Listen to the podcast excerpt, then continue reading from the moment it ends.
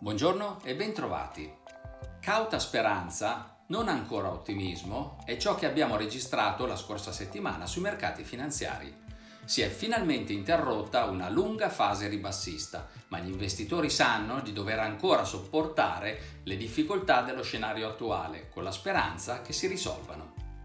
Gli indici PMI preliminari di maggio hanno mostrato che nei principali paesi l'attività economica è ancora in espansione, ma a ritmi inferiori rispetto ad aprile. L'inflazione sta infatti erodendo il potere d'acquisto dei consumatori e l'attività manifatturiera è penalizzata dalle difficoltà di approvvigionamento e dai rincari delle materie prime. Indicazioni simili sono arrivate dal dato sugli ordini di beni durevoli di aprile, da cui risulta che gli investimenti delle aziende americane sono in crescita ma stanno decelerando. In aprile l'indice dei prezzi Core PCE, una misura di inflazione cara alla Fed, ha rallentato la propria corsa e i consumi sono cresciuti più del previsto, rassicurando gli investitori sulla tenuta della domanda negli Stati Uniti. La Presidente della BCE, Christine Lagarde, ha confermato il cambio di rotta della politica monetaria in area euro, dichiarando che probabilmente entro la fine di settembre i tassi di riferimento non saranno più in territorio negativo.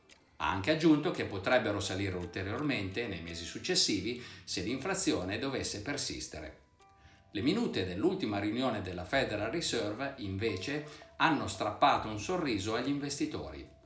Vi si legge che i governatori della Banca Centrale Americana hanno discusso la possibilità di aumentare i tassi più aggressivamente, ma il timore di danneggiare l'occupazione li ha convinti a procedere con il rialzo di 0,50% effettuato in maggio, seguito da movimenti di pari entità in giugno e luglio. I principali listini azionari hanno interrotto con un forte rimbalzo la lunga serie di chiusure settimanali in calo.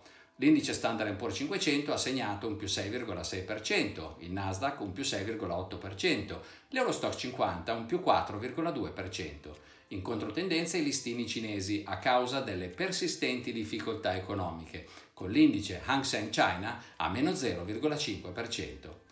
Gli spread delle obbligazioni societarie si sono ridotti, mentre i rendimenti decennali americani e tedeschi non hanno avuto variazioni di rilievo l'euro si è rafforzato rispetto alle principali valute, sostenuto dall'atteggiamento meno accomodante della BCE. Il prezzo del petrolio Brent è salito del 6,1%, quello dell'oro dello 0,4%. Concludendo, la prossima settimana potremo monitorare per il mese di maggio l'inflazione preliminare in area euro e l'andamento dell'occupazione e dei salari negli Stati Uniti. Non sarà facile tornare a uno scenario favorevole. Tuttavia, anche se l'ottimismo è prematuro, la speranza va coltivata. Ai livelli attuali i mercati finanziari scontano uno scenario sfavorevole, caratterizzato da elevata inflazione e da forti rischi di recessione. Un esito di questo tipo è possibile, ma non è il più probabile. Al contrario, se l'inflazione continuerà a rientrare, la stretta monetaria potrebbe essere meno intensa di quanto oggi ipotizzato e non metterebbe in pericolo la crescita economica. Vi ringrazio per l'attenzione, vi saluto e vi do appuntamento alla prossima settimana.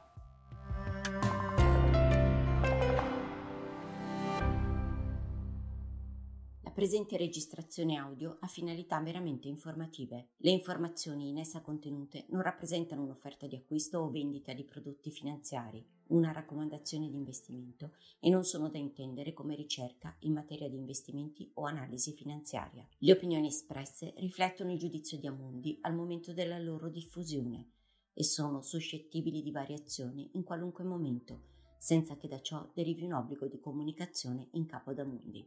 Non si garantisce l'idoneità a qualsiasi scopo di investimento delle informazioni fornite, le quali non devono essere utilizzate come unica base per assumere decisioni di investimento. Eventuali dati riferiti a performance passate non sono un indicatore attendibile di performance attuali o future.